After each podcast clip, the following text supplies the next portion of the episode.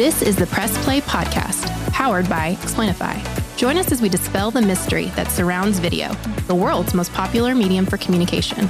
We'll share our expertise and provide the best analyses, strategies, and practices as we show you how to establish brand awareness, create noteworthy educational content, and drive insane amounts of revenue. Here's your host, Derek Gerber.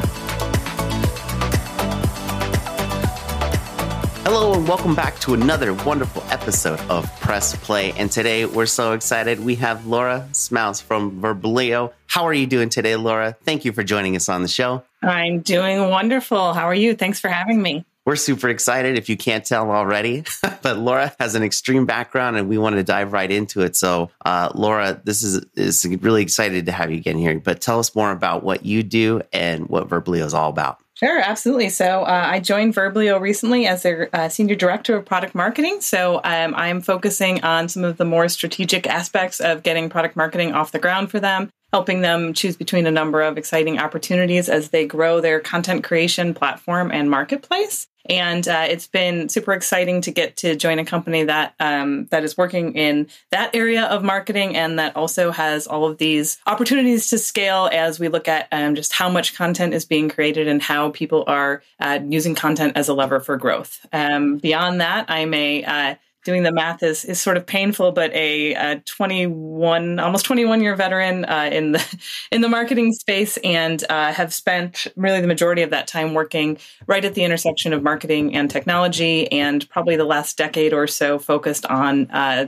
growing SaaS companies of different sizes and shapes. if the resume wasn't long enough, I wish our shows were this long enough because we could talk about all these different topics available on your resume. But I am really curious about all the things that you just said about content because content is king and we hear it everywhere. With the new normal that has taken place here, we're all digesting even more digital content more than ever before, more than we thought. Balancing, you know, content digestion in life is one question within itself. But how is Verblio innovating the world of marketing with all of this content on, and everything else you just said? So we're uh, we're unraveling a mystery right now, which is um, how can you really create content at scale for every niche. So I think um, just creating content, and especially when a lot of people were just becoming familiar with the fact that essentially every business out there has to do some level of content creation to get noticed and to grow. Um, it was a lot simpler, but now that you look at uh, some of the some of the places people go to learn, some of the expertise required to really create content that's valuable,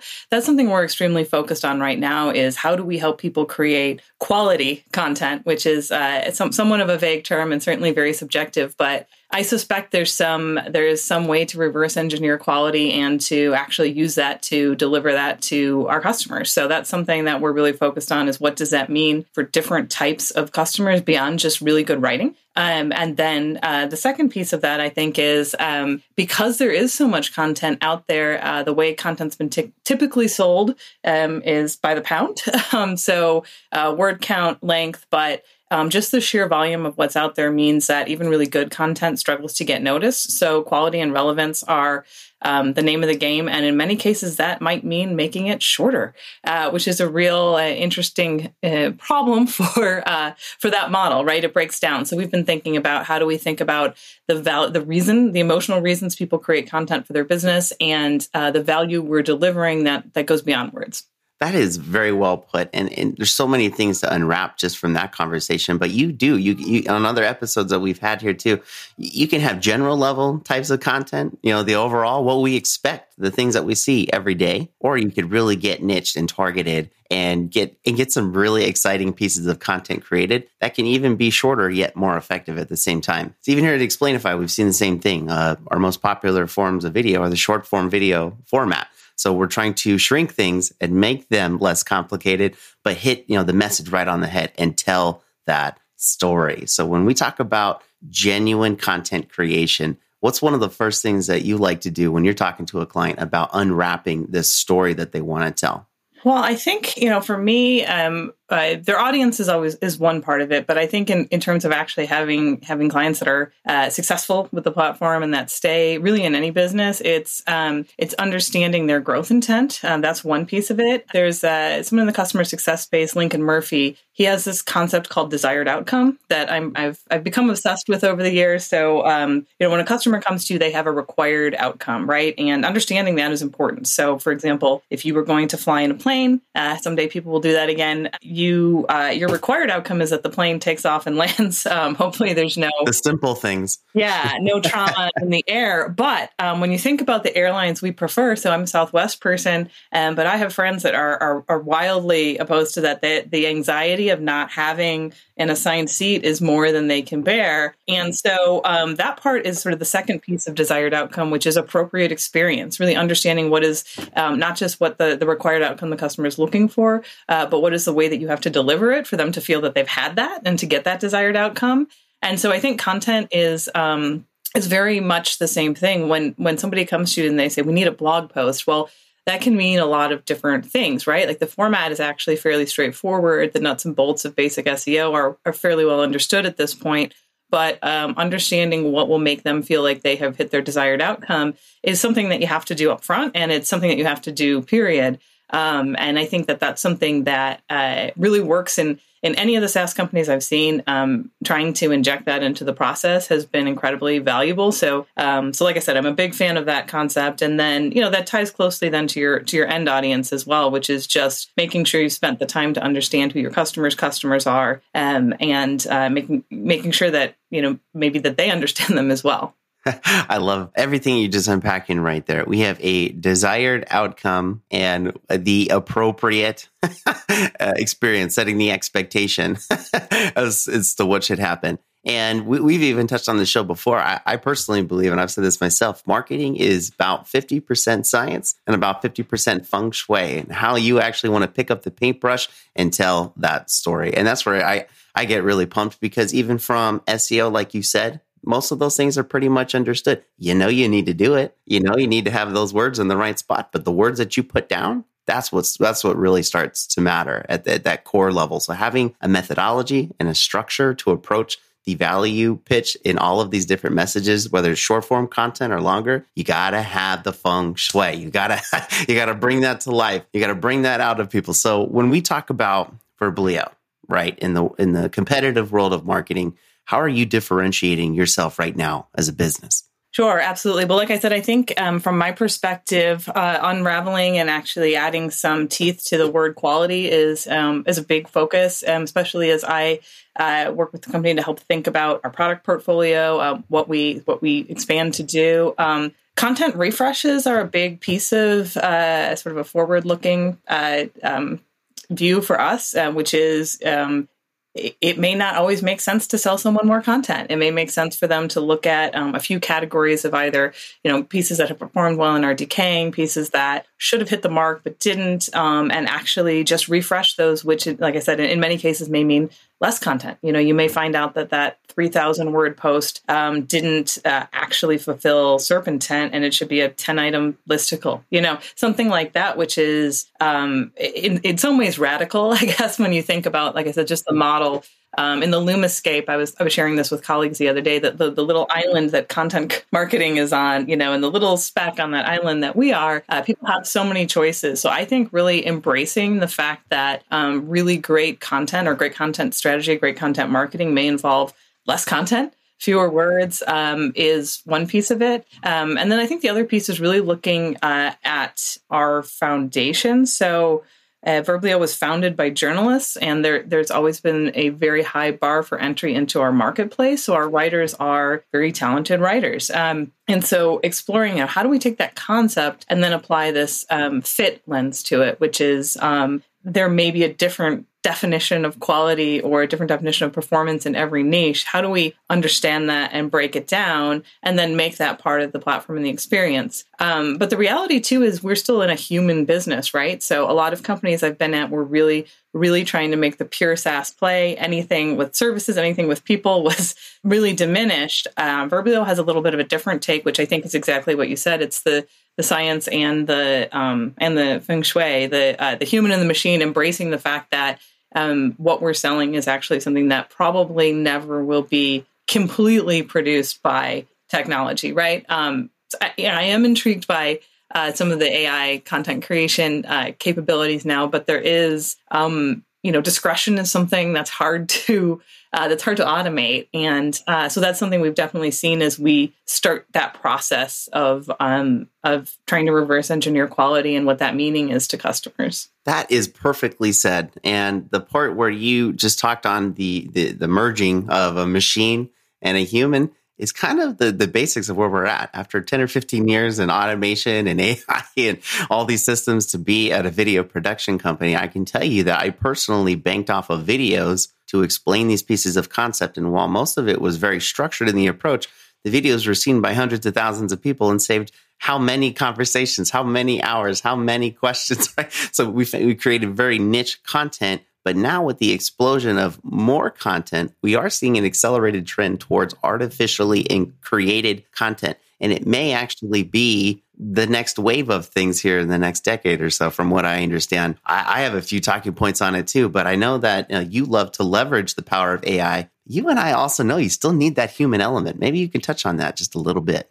Yeah, well, I think um, I, I, don't envy you uh, working uh, to solve those questions with video because I think video is in- incredibly tough. There's just a few additional layers that go beyond the written word that that make it even harder. You know, I think you know in the not so not so distant past, I did a lot with uh, using AI for conversational commerce. Um, with SMS messaging and web chat. And I spent a lot of time doing conversation design. So really getting into the uh, nuts and bolts, not just of how how does this technology function, but how do you design conversations that achieve what you would be trying to achieve. And I think what it came down to for me was being really honest about. Um, you know, you could look at it two ways. You could say being really honest about what AI is good at and not good at. Or you could say being really honest about what humans are good at and not good at, right? Because I think that that's, I, I think AI cannot quite replicate a fully natural human conversation yet, um, or you know, not not in every context for sure. But at the same time, I think humans are actually much more fallible than they think. I don't know if you're a fan of The Office, but um, when, when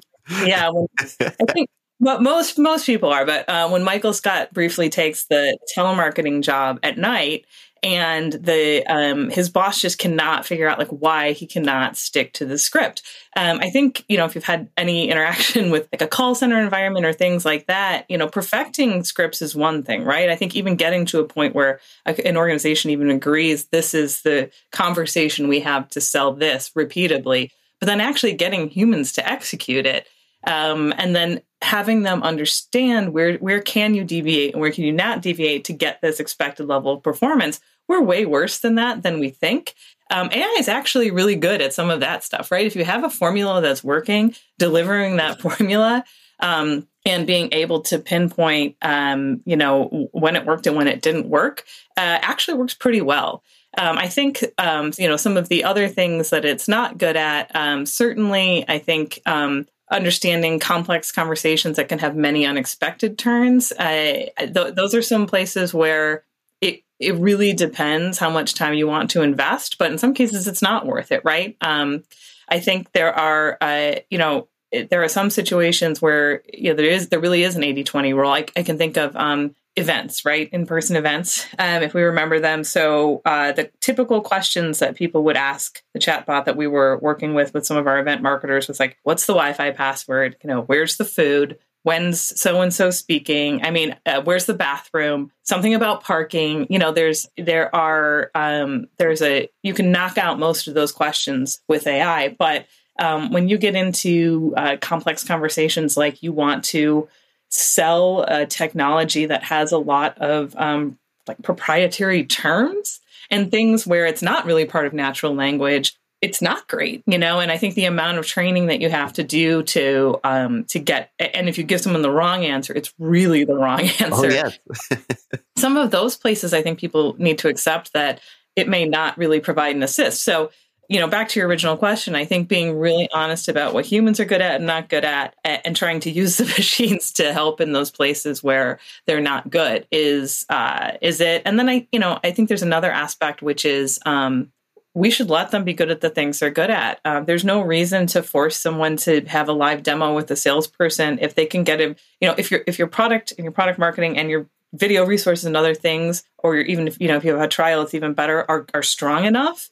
Don't don't make them do that. Give them the information at one in the morning when they're doing that research, and let them have it, and trust that um, you've you've done a good enough job uh, explaining how you fit their need that you don't need to force them onto a call to get a simple answer as to how your product works. You know, I think just you know be, being a little um, not taking ourselves quite so seriously and not thinking that what we do is so precious. that is that is actually well said because yeah, it, it is kind of like running your own football team or your sports team. You got different players on the field and you just yeah. have to acknowledge who can do what.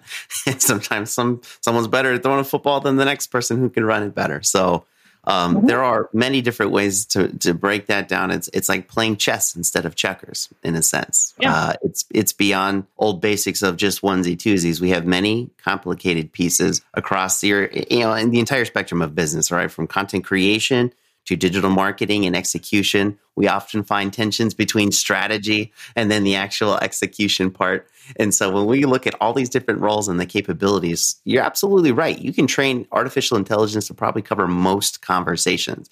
But the, when it gets into the innuendos, the special words, the special positioning, um, all the little different aspects that come into a sale, there's only so much you can do before really a person should be involved and your content should be roughly built the same. There are things that you can do with automation to expand your capabilities and scalabilities, of course. But don't forget the feng shui part. What should that experience be? What should that appropriate experience and expectation be set from the start look like for that client? That's kind of where I get into it for myself is that yes, you can tell a robot to do 2000 different things and you're likely to get that one request you didn't plan for. How do you address that? How do you deal with that? And there's ways to to create self-guided content so people can buy things themselves. Most buyers buy something before they speak to the salesperson. So when we're in this mix, just remember the purpose of your content goes beyond just maybe what you thought before. If you were playing checkers, think of it just a little bit deeper. And remember, AI doesn't solve everything, but humans and AI together, that's that's the the, the magic ticket in my mind. When you when you find out that robots and automation aren't really job replacement tools. They're people enhancement and scalability resources available. That when you can make that switch in your head and you realize you can evolve with that too, you could be a very dangerous person in what you do in marketing. Yes, so that's very, very true. And that's well put. And I think, you know, that was something where, you know, I think that question was a few years back. It was a very hot topic. You know, will will the machines replace us? Um, which I suppose, you know, is an existential question. But you know, I, I think that the the most optimistic, you know, sort of human macroeconomic scenario is that they replace the um, the low skill jobs and allow people to uh, expand their skill set to more strategic value generating positions that give them a better quality of life give customers a better experience for your products. You know whether or not all companies leverage it that way i don't know but i think that that, that potential is certainly there um, and like you said, I think understanding that when you have a bunch of salespeople having conversations, the degree to which what they're hearing is captured is going to be highly dependent on your processes, your tooling, and the individuals. When you have that conversation, for example, you know, in, like um, with a chatbot or something like that, that's all data that you can mine, um, and you can, if you're open and you're looking for it, you can spot those things you didn't expect and uh, and adjust. And I think to your point with the sort of uh, short form video content, things like that, if you haven't put all of your eggs in this one basket that um, was just you planning it and you pushing what you wanted to say and you know you producing it and you actually create some room to create additional resources adjust what you have um, have a little bit more nimble of a, an approach um, you can uh, course correct from just observing the way people are interacting. All right all right. So let's let's get the context of where we're at. We went from the top level. We understand that yes we need to make content. It needs to be genuine insightful and helpful content. But by the way, you have this thing called AI that can support you in your ability to get things done. We know that content needs to be structured in a certain way. There are best practices to it, but nobody has all of the color palettes available for us to just go mock up the second half of what we want the brand and the experience to be like for that person. So let's get down into more of the weeds of what you're saying. Perhaps there's some stories or some examples here that you've got, but what innovative ways have you personally seen businesses lately uh, using SEO to produce better leads, given what we're saying, faster to conversion, better quality, etc.? Oh, that is a that is a very good question. Um, I mean, I think that the people who the people who do it best or the customers that we have that I see that I think are the most successful are the ones who, um, like I said, have a, uh, especially I think there's a lot of agencies that are specifically in the SEO space that are very like, um, like hyper niche agencies. So they have a super specific type of customer that they serve. They are experts at understanding how people find like look for that type of business or find that type of content and then they can even get down into some of the the geo or local stuff so they you know they can help you you know find this uh, I don't know. I'll make this up, but this sort of very specific plumber in uh, Macon, Georgia, or you know this particular type of attorney in this one particular location. Uh, so again, I think really focusing on an extreme niche and being extremely extremely good at it. Um, and i think that's how um, that's how they're helping people um, you know in those especially in those areas where it, it matters that you're on the first page or even one of the first two spots. You know you don't hire six personal injury attorneys but just getting super good at that and being okay with the fact that that is their one profile and that they um, help them just sort of absolutely crush the, the, their competition right? Um, and then th- those folks, I think, are also more commonly out front in terms of um, things like refreshes and understanding how do we uh, help people preserve the position that they've earned and like proactively doing uh, doing that. I love I love it because it, it's literally touching on the whole aspect of where we're at in, in the whole purpose of this show is that you can just be really generic and just play checkers. Or if you know that you've got something really special and you've got that niche and you have the ability to pull it off and speak to that audience, you are much, much more likely to rank faster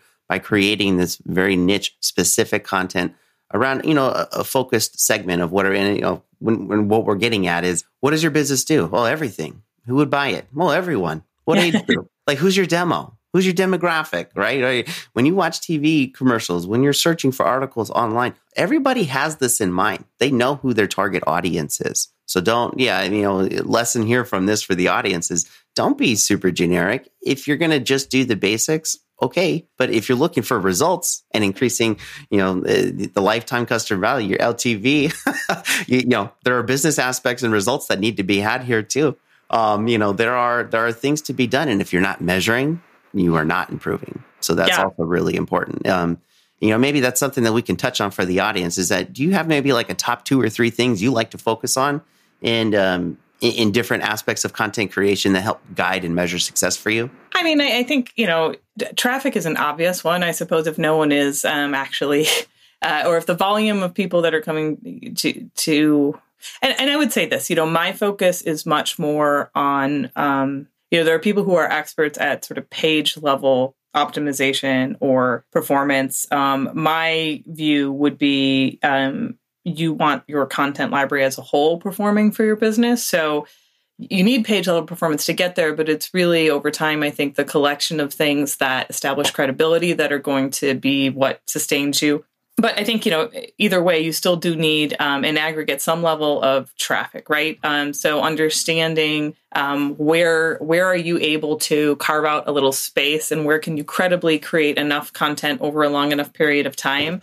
that truly adds value um, to uh, to to get um, to get some amount of traffic that's going to give you the opportunity to have that conversation or the potentially you know steer someone towards some type of conversion so i think that's one piece of it um, you know, I, I, I would say, um, and this might be a, a SaaS marketer bias, but I do think like frequency and recency of of content consumption, um, or some of those engagement measures for me are um, definitely something that would be more of a focus. I, I think to, and again, over time, I think focusing on, um, even if you serve a slightly broader base, focusing your content on one very specific profile. An example would be, um, you know, not just having marketing automation, but marketing automation maybe just for e-commerce brands and maybe just for direct to consumer, like, you know, sort of focus like that mold, right? That high growth direct to consumer company because they want to interact with their customer their entire brand is built on a certain type of relationship and interaction with their customer and if you can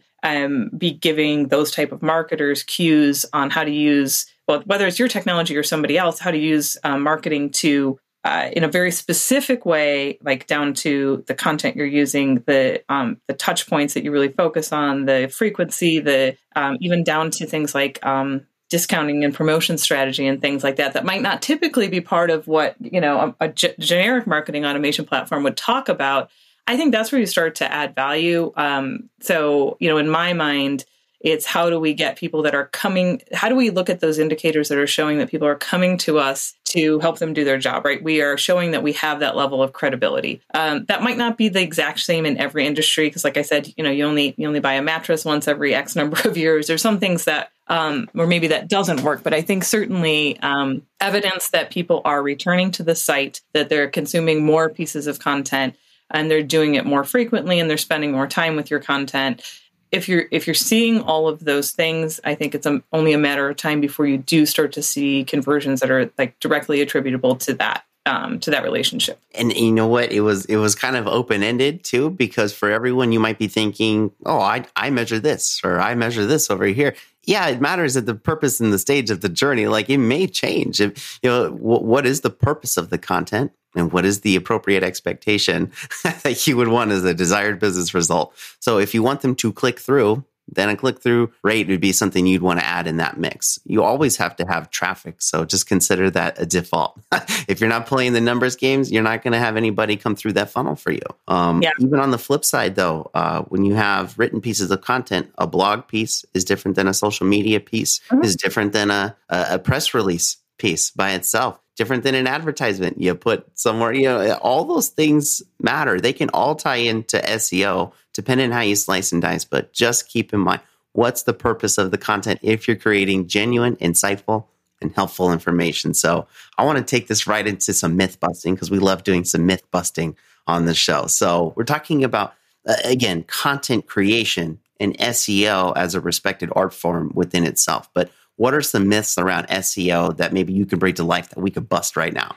Oh, um, I mean, one of them for me is I think that it is um, an afterthought. So it's a thing you do to a piece of content after it's been written to sort of check the boxes. I think for um, for the for the for search engines, I, I, I honestly.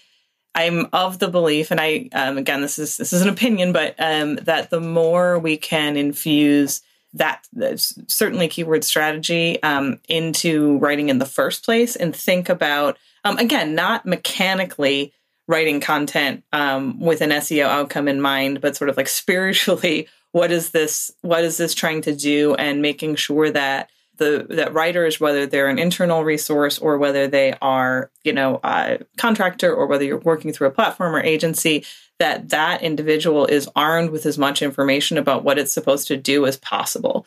Um, I, I have a thought that, you know, both just from the sheer number of entities that, and platforms marketers need to work with and just fatigue from that, but also from a quality perspective, I, I don't, I think the order of operations is wrong right now where, you know, you might have an external, you know, SEO sort of entity or expert that is you know going back and changing or you know nudging your content to make it fit as opposed to going in fully loaded and putting all that work up front. Um, you know which which may mean that over time writers not necessarily become SEO experts, but certainly SEO informed, right? I think flipping that order of operations, I think will produce tremendous efficiencies and better content. I yes, yes, because I've seen that happen so much. We oh, we have 400 blogs. Oh, okay, great. How do they rank? We don't really know. They're not really optimized.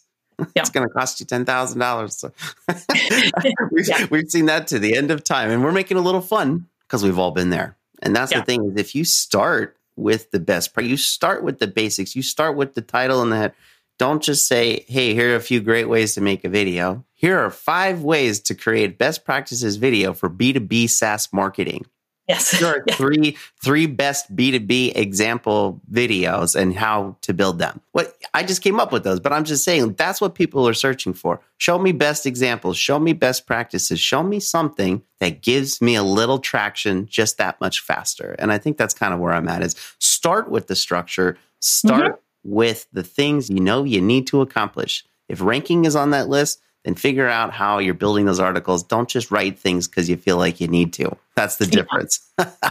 yeah, I think seeing them as you know um, completely separate disciplines has um, ha- has done a disservice to to all the disciplines, right? I mean, I think it's probably put writers a little out of touch with performance or growth marketing. I think it's put growth marketers out of touch with like really authentic, well branded content and assets.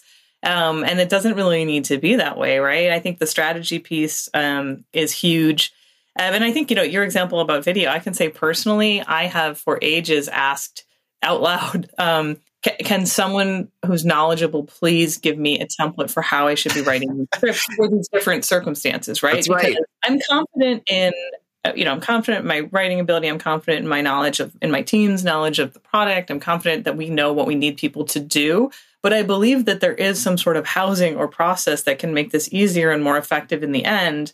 So there isn't this like massive script that's written and then there's some handoff to a creative team and then the creative team's busy and then we sort of like outsource it to an agency and then it comes back and it's like it's expensive it's taken a long time and it was really just aimed to, to get the customer to like take one action. Um, and we don't know if it's going to work right? And and i think the flip side of that is you know I, I think it's great when you have individuals or groups of individuals that are self-starters and like are doing like diy video all throughout the company but then there's like no no consistency, right? Um, so it's like, how do you get to a, um, if you've done any like the HubSpot certifications, you know, they leverage their employees. It's a different, um, I, I taught a class at University of Utah using a, a, lot, leveraging a lot of their materials. And it was kind of fun because everybody in the class had a different favorite, like HubSpot employee when we get to that section. So it's like they had personality um, they were about widely different topics, but they had that format nailed, so you knew what to expect, and even you knew what to expect when you know Jimmy was the was the um, speaker or whatever else. Um, and I know that that didn't happen by accident. They have tremendous resources and have focused on this, but like I wanted a mini version. I've wanted a mini version of that everywhere I've been at.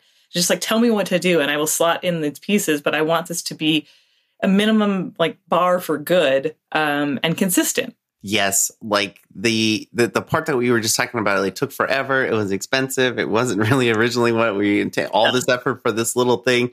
Um, we can avoid a lot of that drama if you start with one core piece and then you build supplementary content beyond that that helps support that original content that links back to that content that is a part of the journey. You get to the end of the blog, we've all seen it. Hey, if you like this, you might like these next three blogs that are really similar to what you're talking about.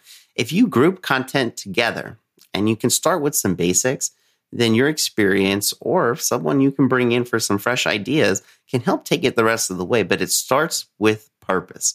What yeah. is the purpose? What is the desired business result? And then we can go from there. And I think that's kind of where that feng shui part comes in. What does your brand stand for? How does your brand communicate? Like that's really the storytelling part.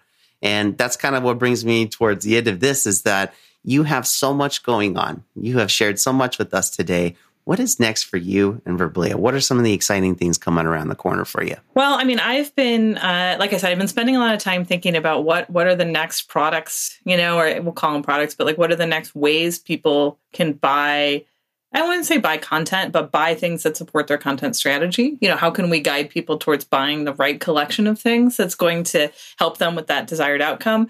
Um, and then I think the other thing for me that's a sort of personal, um, uh, really nerdy area of interest, but I love um, SaaS packaging and pricing. I love value based pricing. And um, I've spent a lot of time in a lot of places helping people through all stages of that. But I feel like um, just the place where where Verblio is at, it's a it's like ripe for um, maybe disrupting the way people buy that a little bit and having them think about it differently and you know just being in a, a company that's very um, that's very open to those things and, and doing those things has been awesome because there's nothing worse than a you know uh, a really theoretically well thought out strategy that that never sees the light of day right? So i think it's um, just a great a great space within marketing and a great time to be able to test some of those things and say like we know content is is changing um, how do we get customers to think about it and think about how they buy it? Or how do we get the right customers right to think about it this way? Um, and again in a in a in a, a value based exchange that truly helps them uh, achieve their business objectives That's right. And what we put down in paper may not always be exactly what gets executed sometimes,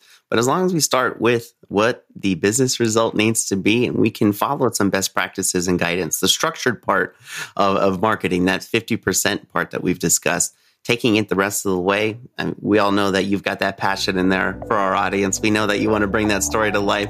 And so that's what's going to be about next is how do we take that, all the, the, the best practices and then optimize it for you? How do you bring your message to life to the niche that you want to rank for? And that's where we find ourselves at the end of the show. So thank you, Laura, for joining us. We're so excited to have you again. We really appreciate you. We look forward to having you again in the future. And for our audience members, make sure that you click that review and subscribe subscribe button, and we will talk to you soon. Thanks again. Well, thank you so much. Take care.